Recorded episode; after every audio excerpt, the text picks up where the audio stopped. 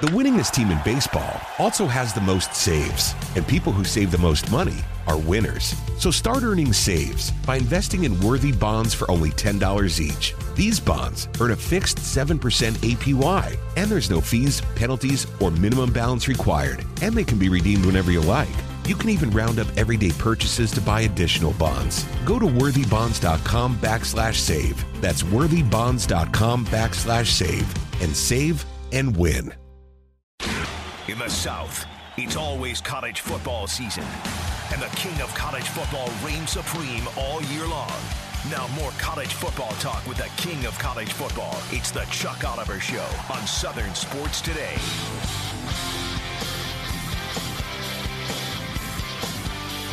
Hour two of the Chuck Oliver Show on a Monday. And I was mentioning, for instance, Auburn.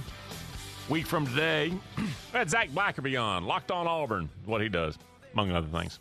He's like a lot of folks. T- uh, Tim Brando was on way, way, way back about 20 years ago. Tim Brando was on the station where I was, and he said, Number one piece of advice build a quilt, an employment quilt. Get checks coming in from as many different places as possible. Uh, that was I was like that guy's on like major network TV and he's saying that. So Zach Blackerby, among other things, he does Locked On Auburn. So I appreciate him coming on. And Auburn will start spring practice week from today. There are like we like Bowling Green. They're almost done. In fact, Bowling Green started before signing day. I always thought. Now I don't know that that's going. I, pays uh, you know dividends for him. But there was a year when I'm going to say like signing day is always the first Wednesday of February, and it was like February second, let's say. Army and Duke started two days later. Signing class, 48, all right, practice field. Duke had the motivation of they wanted, y'all know why Duke wanted it. Uh, start it early, get it done early. We have March Madness. Now, the ACC tournament is in Greensboro this year, so don't even think of having. So you just you had to build around it. Bowling Green is almost done. Hawaii's almost done. In fact, Hawaii gets done. They're the first. I said, you know, Auburn starts on uh, the 27th. Michigan starts today, for instance. Uh, if you just want, like Kentucky starts, their announced date at least is March 6th. Hawaii and Bowling Green will have had their spring game by then. It is just, it's one way to skin the cat. And the if you think, why is there so much variance? Because how coaches structure and schedule spring practice, there's nothing in college football that has as as wide a variance as that. Not offenses, not uniforms. You got to figure in so that's exaggeration, but you got to figure in so many things. And if you're Duke, you have to figure in all of March Madness. I've told you the story. I was at North Carolina one Saturday, and I had been going through the state anyway, but I had called North Carolina just to confirm. I was like, now, if Saturday, what time is the spring game? And it was like April 4th or 5th or something. It was a Saturday. And I was just on my way through. I was starting that morning in Wake Forest at their pro day. And then they're having a spring practice later. But, and they're still like a week out of their spring game. But North Carolina was having their spring game that day. I was like, all right, I'll be in Winston-Salem. I'll shag tail over to Chapel Hill and I'll get there for the spring game like 1. Well, normally you just call and they're like, "Yes, yeah, that's you have the correct time," and we'll leave something at the credit media will call and hang up. And that's all it is. I got a call back that Friday. Hey, this is so and so North Carolina uh, uh, media relations. So you're coming tomorrow, right? And I was like, uh, "Yeah, can I still come?" Or you? Uh huh. He's like, "Oh, I just want to make sure you're still coming." I was like, well, how courteous. No. North Carolina made the Final Four, so all the media that Norman covers the Tar Heels, football, basketball, fencing, equestrian, if you cover sports or, I don't know, living, in North Carolina and the Tar Heels are in the Final Four, guess where you are? You're at the Final Four. I showed up for the spring game. There's nobody there, like in the stands. It's like 2,000 people. And because everybody went to the Final Four. It might have been, was there a UConn Pitt, North Carolina? Um, and so they were in the Final Four. And nobody showed. I was like, Butch Davis. I walked right up to him. I called my program director. I was like, I just got 12 minutes of Butch Davis. He's like, Really? I was like, I know. Call me by name. I've always liked Butch, but I didn't know him. Chuck, you came from Atlanta. I was like, Ooh, all right, let's talk. It's because nobody was there. So you have to work around external events. Do you also know what's the University of South Carolina when I talk about external events? South Carolina, do you at least know what now, they got blindsided one year. They scheduled their spring game, and I'll say, in the history of South Carolina athletics, you were probably okay. They got blindsided, had the spring game on the same Saturday that the men's basketball team was playing in the Final Four, and I think it was in Phoenix that year, maybe. Dan, was it in Phoenix? And so they, or Glendale or wherever. And so they had a spring game, and they're like, we really didn't consider if the men's basketball team was in the Final Four because it's not what we do here.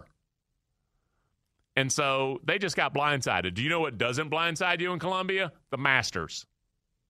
They'll look at the Masters schedule and go, when is it? Yeah, not, mm, uh uh-uh. uh.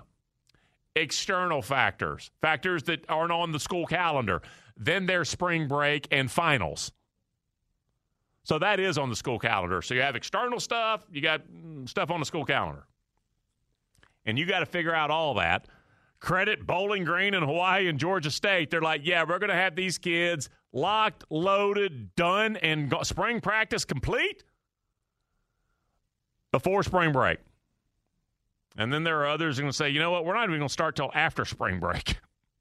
San Jose State says we'll start April 4th. They will still be in spring practice when the portal reopens at San Jose State.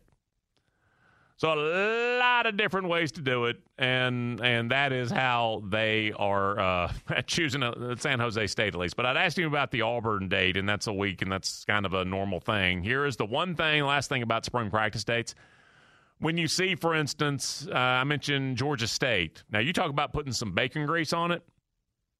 You have a set number. You have 15 practices, and you might have like 32 dates, unless you get the asterisk, and I'll come to that. Um, but you had a certain number of days to fit all these in, unless you're going to bridge spring practice. So, like Georgia State started February 13th, they go to March 9th. Uh, you'll see Southern Miss starts February 23rd. They don't have their spring game till um, like that spring game April 1st. They have their final practice April 4th. Southern Miss is like, yeah, we're going to have like three practices. Get everybody set. Say, all right, now take your iPad playbook home. And during spring break, and some of them won't some of them will. Take your iPad home and remember what we did in these three practices, and then go, and then come back ready to work. And they're gonna have a spring game April first, and then a cleanup practice on the third and the fourth, and then boom, done. That's a way to run it. So a lot of different options, and they all can be right. Uh, appreciate everybody coming here. Uh, there is an example. Ones, and we've been talking schedule all day. Not any specifics. I think that, you know, Dan said he would bet his Chuck Oliver show pension on it being a nine game, three permanent, six rotating model. And so there is a, a, a, a, an example that Greg Sankey keeps setting that I am surprised more mm, movers and shakers, Marcus, in the sports world don't pay attention to. And he actually sometimes it's nuanced and you're like what does warren buffett do that's so successful? And you have to read like seven books about him and you go oh. Greg sankey actually said the words. He told everybody the secret sauce. It would be like colonel sanders going all right here are the 11 herbs and spices greg sankey in july First week of August 2020. Do you know what Greg Sankey said publicly? He revealed he opened he opened the briefcase and you found out what Marcellus Wallace wanted. July 2020, Greg Sankey said, quote, if you have runway, why don't you use the runway? If you have additional time, use the additional time. If there's nothing gained by leaping right now, well, don't leap right now. All just sit. Just do nothing. Kevin Warren, like there was a starters going. Poof, and the decision races started. He's, Greg Sankey's like, no, you got runway.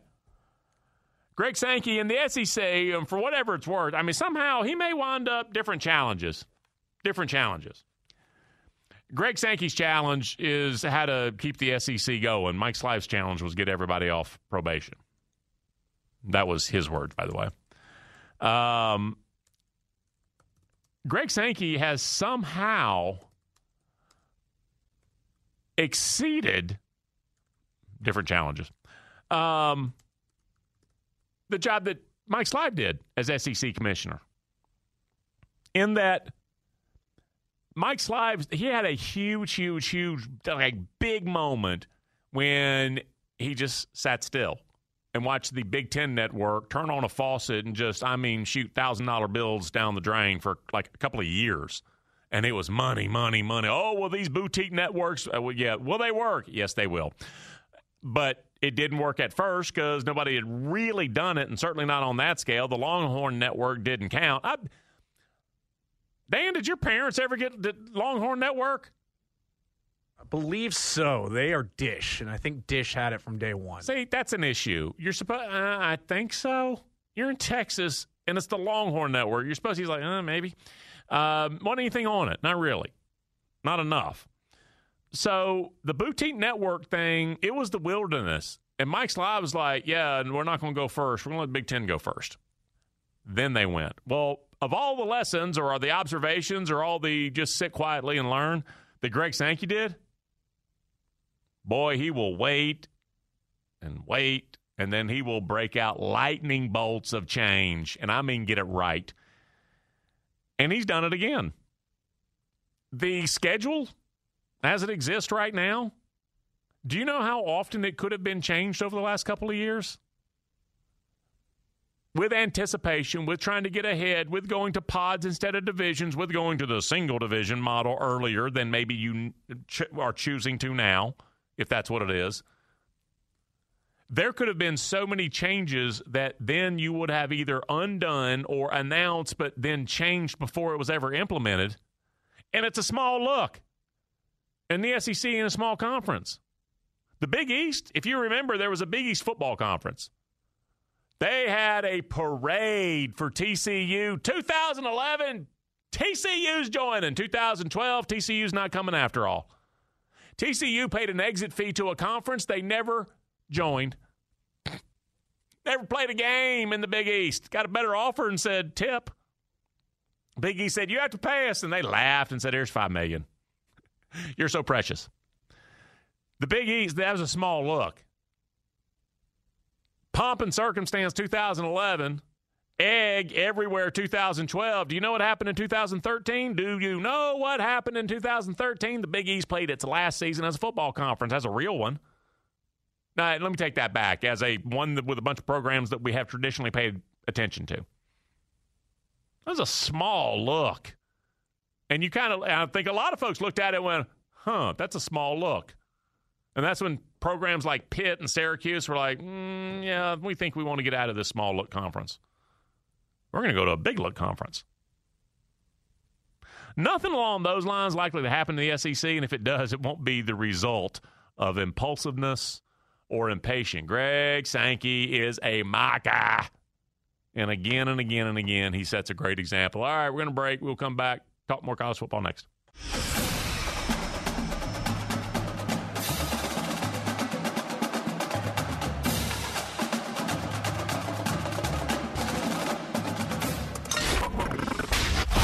Now, more college football talk with the king of college football. It's the Chuck Oliver Show on Southern Sports Today. Marcus Freeman got him an offensive coordinator. And I do believe that was part of the goal is to say, all right, we got an OC. Let's end this thing. And I don't know who was playing footsie or kicking tires or who just was working a. An, I actually there's an example I know of where a head coach called one of his like former assistants who was somewhere else. He's like, "All right, how much did the rumor get you?" He's like, 400 grand." He's like, "I hope you appreciate it." Um, I don't know if the Utah coach ever wanted to leave. I think he did, but none of it worked out. And so Notre Dame and Marcus Freeman, they wanted to put an end to it. And they also wanted to get the right guy and they wanted to improve and all those other things. But they also wanted to put an end to it. So uh, they have an offensive coordinator. Want to welcome on right now, a guy that we always love talking to, and I appreciate his time every time. From Irish Illustrated, it's Tim O'Malley. Tim, how was your Monday? Uh, pretty good, Chuck. Just, uh, just yeah, just spoke with Marcus Freeman and, and Gerad Parker, so this is well timed. Uh, well, talk about the new OC because he was the previous tight ends coach. He's been here, there, and everywhere uh, in college football over the last like 25 years. So he's experienced and he knows the game. But this was not the name that either Notre Dame fans or me or maybe even the Notre Dame coach expected to say. Uh, how did we get here, and what does Notre Dame have at OC? Yeah, I think to, to go backwards, I, I do think Ludwig and Collin Klein um, were desired by Freeman. He mentioned they turned down the job, or they he didn't say they turned down the job. He said they decided to stay for reasons that are their own. Um, he mentioned it was not the buyout. We're going to be going. He said she said on that forever, but hopefully that can stop being talked about when it's not the off season. Uh, he mentioned Gerad Parker was part of the interview process. And when he was interviewing, this is interesting. When he was interviewing Parker, he thought midway through the interview, "I am hiring Gerad Parker," even though he had more guys in plan to to speak with. He didn't say anything. He went to bed. He woke up thinking the same thing. So yeah, that that was that's what Coach Freeman said today. That I think can make Notre Dame fans happy if that's how good the interview was. You mentioned he's been all over the place. We actually asked him about it. You know, his his experience. He has been in offenses anywhere from the air raid to, you know, West Virginia had, had that the, the real RPO, right? When RPOs oh, were yeah, coming yeah. in, yeah, he, he's been in 12 personnel. He, of course, Notre Dame had a lot of 12 personnel last year. I, I'm pretty sure that you're going to see more of the pro style 12 personnel because of Notre Dame's personnel next year. Uh, they talked about enhancing everything, and of course, there, there was a good follow up question asked to Marcus Freeman. If you're talking about enhancing everything, you sure have a lot of guys you know well, either from Cincinnati or on your staff last year. So he, you know, he talked about trust being kind of over resume and things like that. I, I think Gerad Parker can do a really good job at Notre Dame because they have a lot coming back offensively next year. I think Tommy Reese would have done a really good job at Notre Dame, and that's why when Reese left, I thought they'll be fine next year on offense. They have Sam Hartman, good running backs, good offensive line, and better skill position players. What really will matter is how Parker grows this offense from what we've seen. Not enough perimeter talent and not enough perimeter playmakers in the in the future. I think. Yeah, not enough. They have guys. They have octane guys. They absolutely do. It just doesn't look like you know the LSU or Florida or whoever uh, contingency a lot of seasons. So talk about that. Is you said that Marcus Freeman, given the personnel, there will be more of the same, perhaps more pro look to it. Uh, let's beat you up in you know on the line of scrimmage a little bit. Uh, that's a great approach. Uh, is there an idea though to say, hey, let's turn bubbles into punt returns? yeah, I, I think uh, you know it's it, you could argue that Notre Dame's four best receivers or three of their four best receivers have not played or have barely played. They're freshmen and a sophomore on the roster. In other words, who will have the best career of all these receivers? The thing is, I'm not sure if, other than Tobias Merriweather, the returning sophomore who barely played, I'm not sure how much of an impact they can all make this year. They're going against some redshirt sophomores that gained experience. I like Jayden Thomas. I like Deion Colzie. Uh, those guys, as you said, are not turning bubble screens into punt returns. However, that's what they need to recruit more to. I think that's the plan. Marcus Freeman, uh, as much as he is going to bring talent to Notre Dame, I have to tell you, he really hammers the point home that he always wants to be an O line driven and D line driven program. That's just not going to change. That's how they work. And when you're an O line driven program, you really are a bit of a tight end driven program, too. And I think Notre Dame has embraced the fact that they can always get one of the best tight ends in the country and always get some of the best offensive linemen in the country. Now they need a new offensive line coach. They also lost Harry Hiestand in this yeah. whole situation. He he would have been back, I believe, with Tommy Reese. I think there was a comfort zone there. Um, so it's enhancement in recruiting, and look, Sam Hartman is a, all due respect, is a much better college quarterback than Drew Pyne. Oh, you're just going stud. to see a better, you're just going to see a better offense. That that is, there's no doubt about that. Not to take a single thing away from Parker, you're going to have a better offense than you saw last year at Notre Dame. All right, last thing, and uh, you do not work for like RollTide.com or anything, but I'm going to ask you about Tommy Reese. Um, and I trust you, you know, not to be a pinata to a guy on the way out the door, but uh, you like you had a, I'll say, a pretty standard reaction. Eh, I'm good. Uh, when Tommy Reese left, no disrespect in the world. Uh, what do you think Alabama gained in the OC? Uh, we got about two minutes, so you can run a little bit. Yeah, you know he is he's an up and coming guy in this profession. I think look, Tommy Reese is a people that don't like don't, don't like Tommy Reese. They're going to get mad listening to this right now. I think Tommy Reese is a very good play caller. He he needs different personnel. He is going. He's an innovative guy. There is a lot of pre snap motion. If Alabama ends up liking their quarterback this year, I know they have a competition. You're going to see a heck of an offense at Tuscaloosa. I, I will not pinata Tommy Reese, as you said. He's he is a always going to be on the cutting edge of what is going on in the NFL, and he can bring that to the SEC. He was trying to bring that to Notre Dame. I really think if they had better wide receivers and a better, not even better wide receivers, if you had Sam Hartman, if you had the Tyler Buchner you hoped he could be instead of the developmental player he was, if you just had a better quarterback, he's always going to have personnel down there. I like Tommy Reese in Alabama. I like Tommy Reese in Alabama for two years. And then going on to be a quarterback coach in the NFL, and then five years, six years later, becoming a coordinator in the NFL. Now, I said eh because I think a lot of guys can coordinate offenses in college football, and you can't lose your mind when Tommy Reese leaves Notre Dame. You have Sam Hartman, you have a guy like Gerad Parker, or you brought in Andy Ludwig. I think he would have been a great fit at Notre Dame. Coach Parker said it today. He said, I have a lot of respect for many coaches in this profession, so I am always trying to learn. I, he doesn't think he's the smartest No. guy in the room. That might be the biggest change. He doesn't think he's the smartest guy in the room. That guy, there, there's, there's one pinata shot right there. You know, I, and you mentioned like West Virginia, Rich Rod back in the day, or maybe Gus for a minute, or Mike Locksley at Illinois. Yeah. I've talked like there are very few times when a guy has some transformational X's and O's. Most of the times, it's just good coaching. Uh, Tim, I appreciate you, brother. Thank you. Hey, thanks a lot, Chuck. We'll talk to you. Tim O'Malley, get him on Twitter. Tim O'Malley, ND. I'm Irish Illustrated. Most times, it's just you're a good play caller. You're not necessarily an innovator, and uh, you have a brand new set of X's and O's. Um, most times, it's you're really good at repetition, drilling, etc., and you've taken something you've seen somewhere else and sort of morphed it and amoeba'd it into what you want to do on offense or defense.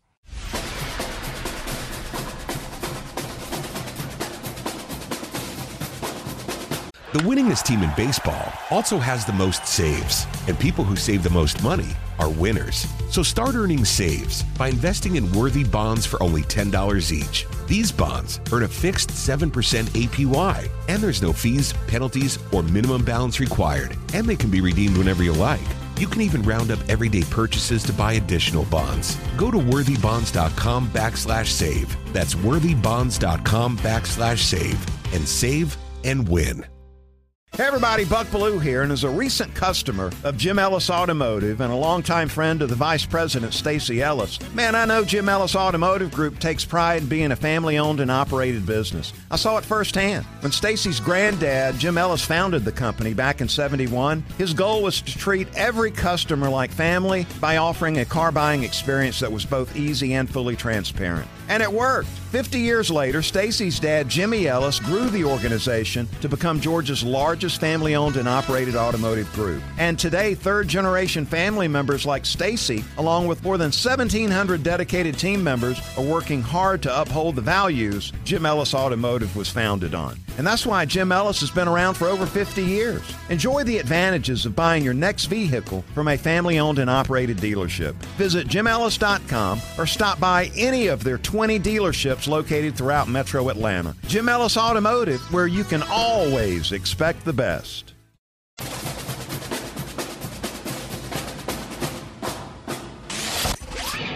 Now back to Southern Sports Today and the Chuck Oliver Show.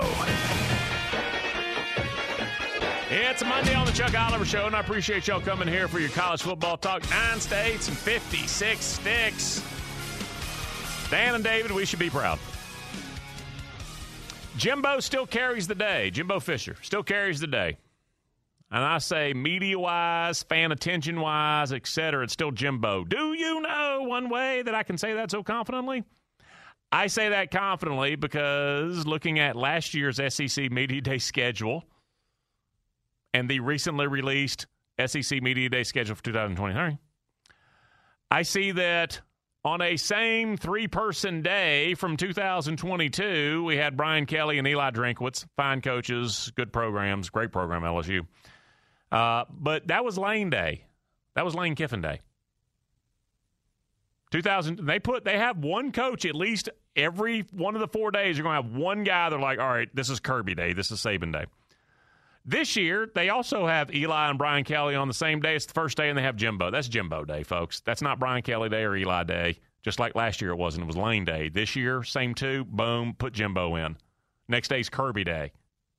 Thursday's lane day this year jimbo still carries it man to a degree it's a&m to a huge degree, it's Jimbo. That's how they decided SEC Media Days, the coach, not the program. If you didn't know that, that's why Auburn is on the same day as Georgia because it's Kirby Day. And they're like, all right, well, let's keep some of the national media here. Want to welcome on right now. A guy does a great job. Talking Aggies, Aggie Yell. That's the name of the website. It's that Rivals Joint, that whole network of sites they got for everybody. It's Mark Passwaters. Mark, how are you? Hey, Chuck, what's going on? Doing all right, Jimbo. Uh, the the the shine is still there despite last season. Uh, he still carries the day. Did you pay any amount of attention to the SEC Media Day schedule release? It's one of those things like when fans get a notice of when they're going to mail out tickets or so. Uh, it's just kind of on your calendar. Uh, any thoughts about that? Uh, yeah, uh, I definitely took a look, and I got a good laugh when I saw that Jimbo was on Monday and Lane was on Thursday. Uh, you know, they, there's so much love there, so much. Uh, they won't even you know, pass in the hall. yeah, so much mutual admiration between the two. I would think that you know it would be a given that you would have them back to back, right? Uh, no, um, you know the the mutual lack of admiration society there basically behooved the conference to say, okay, you are at the start, you are at the end, and never the twain shall meet. So I got a laugh out of that. Uh, you know, and it's also interesting that you know Jimbo went from the very last guy last year to maybe the very first guy this year. Yeah. So I think that uh, you know they they want to get it warmed up uh, in an interesting way, and uh, you know I don't think that there's any better way than uh, having the national media sitting there looking at Jimbo, going, "Hey, what the heck's going on here?" Talking with Mark Passwaters about uh, Jimbo Fisher and the Aggies as they look ahead. They got about a month before they start spring practice. What is Jimbo and the staff? What are they working on right now in the month lead up? Um, what are what what is the focus for the the four weeks before they hit the field? Uh, right now, it's conditioning. Uh, basically, they're, they're doing their fourth quarter drills and, and things like that. Nothing with pads, obviously. Uh, you know, outside of that, I think it's just basically prep. Uh, this spring practice is probably the biggest for A&M in a long time because I think there are going to be a lot of guys who are auditioning for jobs, especially for backups. Because A&M was kind of hesitant in the portal, but I think that after – spring ball, if they get a pretty good evaluation of where things stand, especially at places like linebacker and on the offensive line, they may be a little more active in the, the second period when the portal's open. So it's going to be real interesting. I think they've got a lot of evaluating to do, new coaches to do that evaluating. Uh, you know, they got a lot of storylines here. I want to ask, can Bobby Petrino fix the offense? But I need to sort of, if, if I could get a lead in, why does the offense need fixing beyond injuries and youth and whatever else? I mean, what what about Jimbo's? Because this is going to be Bobby's play sheet and offense and whatever else. Um, why did it need fixing so badly? I think that it just got stagnant. I mean, you take a look at it. You go back and you look at the plays from when they won the national championship at FSU. They were the same plays they were running last year. You look at the the season where A and M went nine and one and was fourth in the country. Same play, and after a while, teams just adapt. And you know as well as anybody that this is a league where imitation is the sincerest form of flattery. So a lot of his stuff already got stolen. They already know what it is. So they had to make a change because things just were were not working. It was stale, it was stagnant, and it was frustrating. I think both for the fans and the players. Uh, Ole Miss, Conner Weigman. Is that like a weekly, week, uh, week to week thing, or uh, what do you think is the realistic sort of consistent blue sky for him? Well, if you get Ole Miss Conner Weigman every week, you're going to win the national championship. Yeah. Uh, but uh, you know, you look at what he did: eight touchdowns, no interceptions for a true freshman thrown in the fire like that. Yeah, that's pretty impressive. I think that he's solid. I think that, uh, well, actually, much better than solid. Putting him in Petrino's scheme, uh, a little more wide open, a lot of use of receivers and motion and things of that sort. I think it'll work well for him. And you know, don't forget the guy can run the ball a little bit, and we've seen what uh, Petrino can do with a running quarterback. Uh, say Lamar Jackson. Uh, Weigman's not at that level, but he can make some plays with his feet. So if you're a quarterback, this is probably a very good situation to be going into now. All right, talk uh, either perimeter or offensive skill talent, whatever basket you want to put some of these guys in, because um, I was honestly shocked uh, with Ainias Smith, um, and even if you want to go like Evan Stewart and the young kids or whatever, just a, it's a it's a little bit of a gumbo. Yeah, I mean, they. I think at receiver they've got a lot of talent. It's just depth that is the concern right now. I mean, Ainias was going to come back because he got his NFL draft evaluation. It was basically, we're worried about your ankle. You're not going to go as high as you think, and that for that kind of forced him to come back, which is great Giant. for him. Yeah, you get him. You got Moose Muhammad. You got Evan Stewart. That's as good as three wide receivers that you can run out there to start as anybody in the conference has right now. So then you got them, and then you've got uh, Noah Thomas, big guy who played well last year.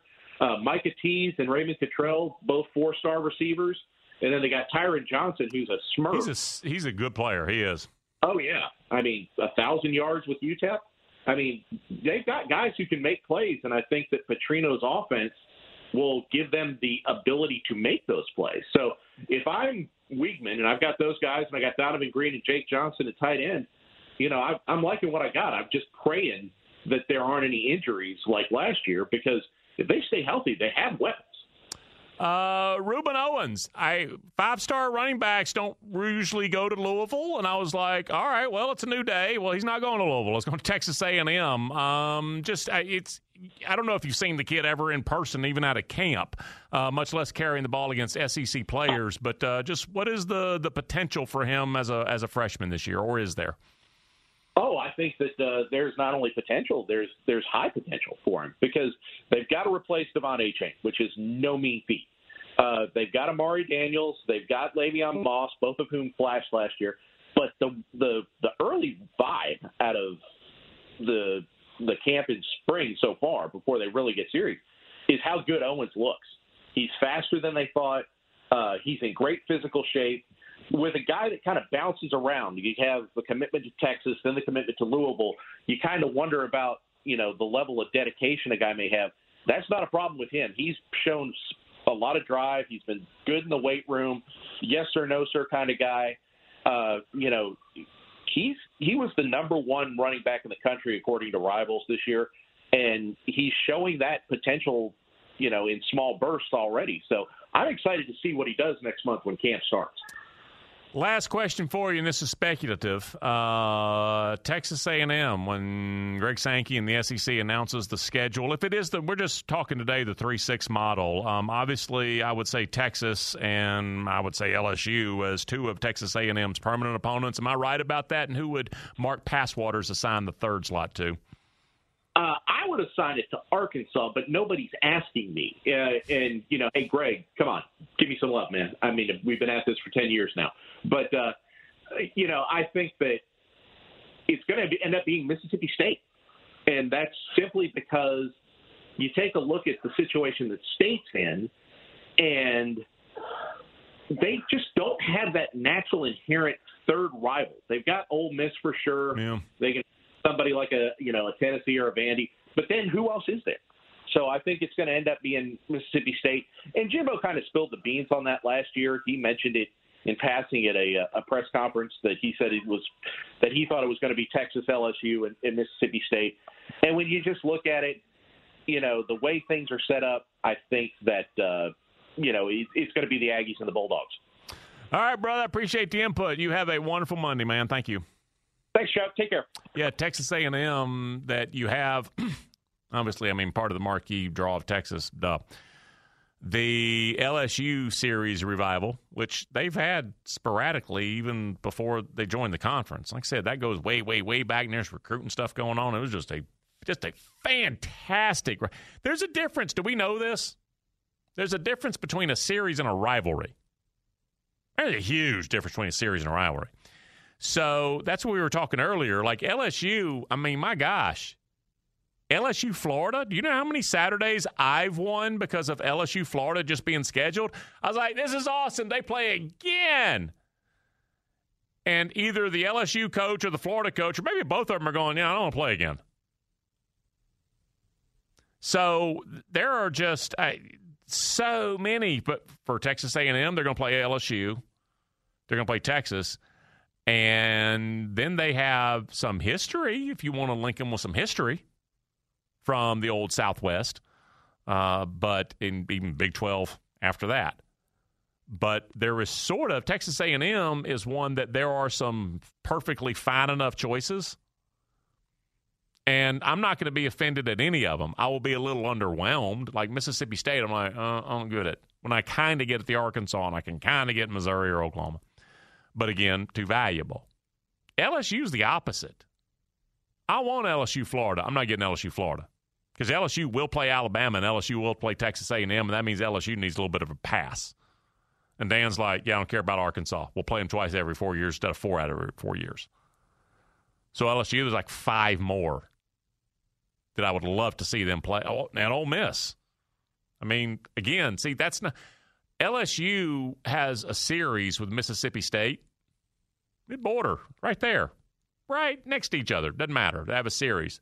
They got a rivalry with Ole Miss, even if most outside the fan base are only sort of intermittently reminded. Oh yeah, yeah I know about that. So uh, it's it's possible that you're going to have an LSU, you're going to have certainly an Alabama, you're going to have a Florida, a Georgia, an Auburn where you may have three or four series that come to an end, quote, but they weren't really rivals. It was just a good series. All right, we're going to break, and then we will come back and wrap up on uh, this Monday.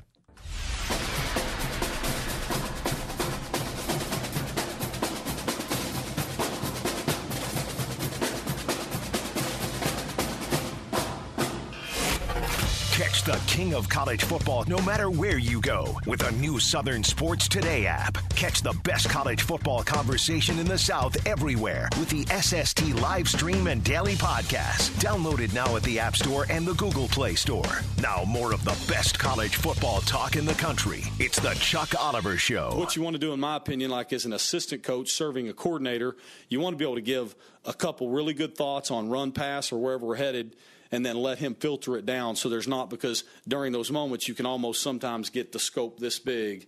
That's hard to attack. So just being able to give thoughts during or not give any thoughts at all at times. Gerad Parker notre dame oc introductory press conference. Was his basic message there dan don't dress for the job you have? Was that pretty much yeah i'd say dress for the job you want. I will say there is a lot of truth to that, a lot of value in that. Um, and it's kind of presenting yourself. Not, not always going to work. Mm, I would like to be a SI cover model for that bodies issue. Uh, I'm going to dress for that, which means not. I'm not going to get the job. In fact, I think it's probably going to go the other way. Um, so that's what you got. Gerad Parker's your new OC, and he says, uh, I have been preparing for this my entire life. If you watched the XFL at all yesterday, AJ McCarron got a dub. He plays for a team called the St. Louis Battlehawks. And I'm going to say they were playing the San Antonio Brahmas. I believe the St. Louis Battlehawks were in the XFL that was playing when the league got shut down. I don't believe the San Antonio Brahmas existed until now, and that is Hines Ward's team. Folks, I've got a long, I was a big USFL fan back in the day. And here is why that doesn't, you know, the one big difference between the old USFL and literally every other uh, I'll say, rival or challenge or additional pro football league since the AFL merger and was announced.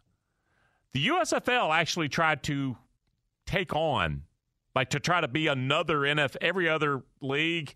They're trying to play a version of pro football, and here's what they market. Because, like I said, I was with big USFL fan back in the day, but they were trying to be NFL two. Uh, Arena League stuff, the AAF, the reborn USFL, the XFL, any of the three times.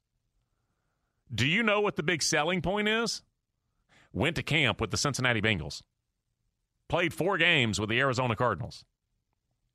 That's what you always do. So the the I think that the San Antonio team may be owned or coached coached uh, by Hines Ward. Uh, it's it's the association, the NFL Player Association. AJ McCarron showed yesterday. I don't know if the guy's going to win the MVP because they weren't good. They had a big comeback and they wound up winning 18 to 15. And he threw two touchdown passes in the final minute and a half. And they got a different sort of rule book about how you can go for more than two points. So they got the dub. But AJ McCarron made a point yesterday. It's the latest time that I, I get reminded of this ever so often that he was a he was an NFL quarterback, and it's just different. When you played in the NFL versus you're 23 and you've been cut twice and you're trying to get there, AJ McCarron he, he started in the league, and he had a throwback couple of possessions where you're like, oh yeah. Told a story before. Tyronn Lue, he played in the NBA for about 10 years, and he was just a player. He was just a guy. I was leaving a press conference one time, and he was in the indoor practice gym for the Atlanta Hawks. And I watched him. He stood out from about 24 feet beyond the three point line. He sank a rack of balls, didn't miss. You know why? Because he's an NBA. I was like, oh, yeah, he's an NBA. Now, there's nobody else on the court. It was just him shooting. Pop, pop, pop, pop, pop, pop. Didn't miss, didn't sweat, and didn't seem very impressed. I'm an NBA player. Of course I did. I was at a uh, adult league baseball game one time. There's a guy named Adrian Devine. He's pitcher. And somebody said, Hey, you remember Adrian Devine? I was like, Yeah, he pitched for the Rangers and the Braves. It's like, That's him over there. I was like, Oh. The catcher would move his glove. Adrian Devine would throw a curveball that would sweep in and hit. Now, here's, I was, I was like, Oh my gosh. I was like, Wait a minute. He pitched in the bigs for 10 years.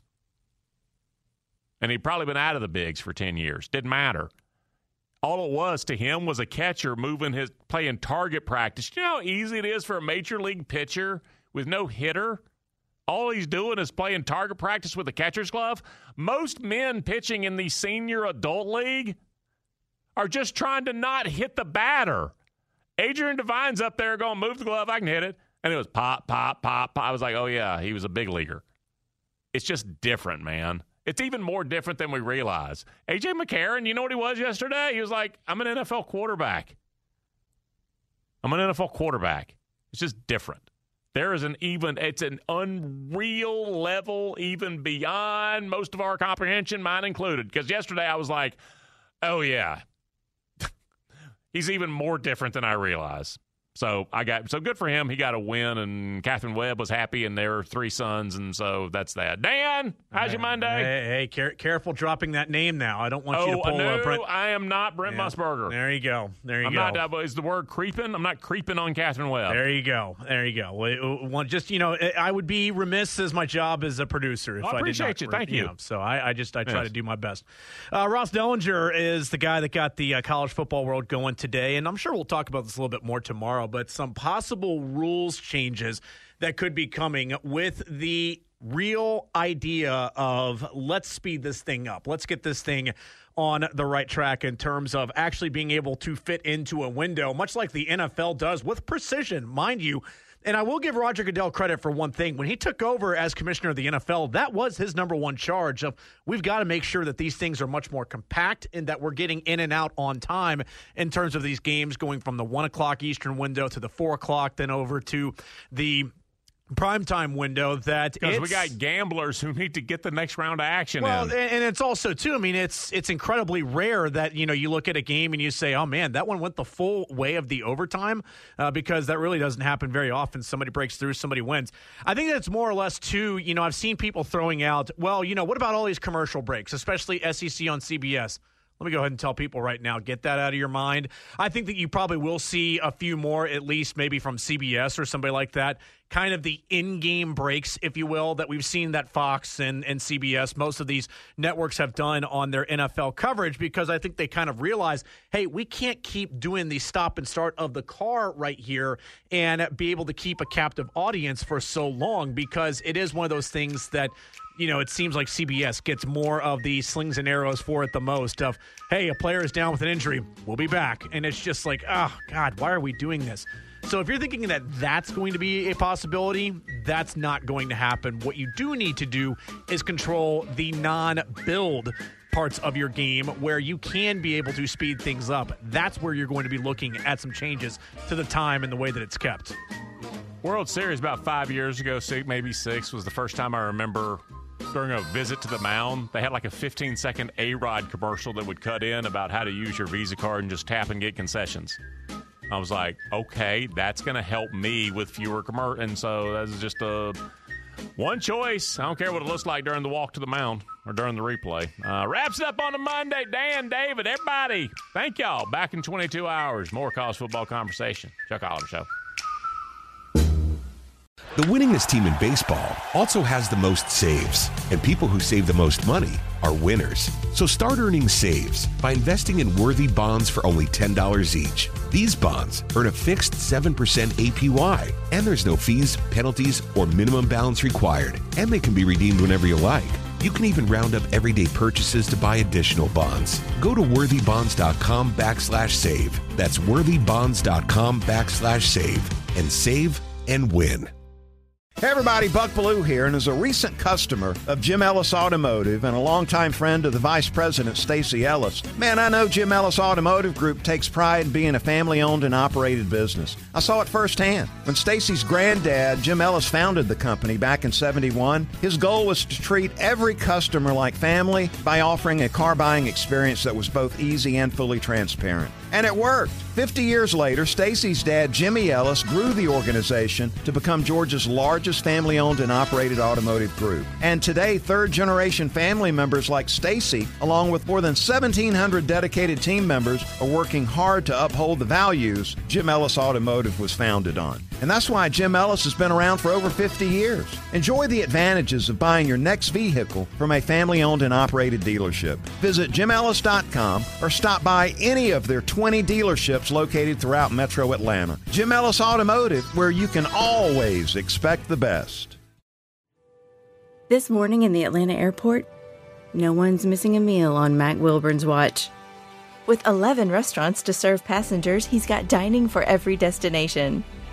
And it all started when Mac talked with First Horizon Bank about opening a franchise in the airport.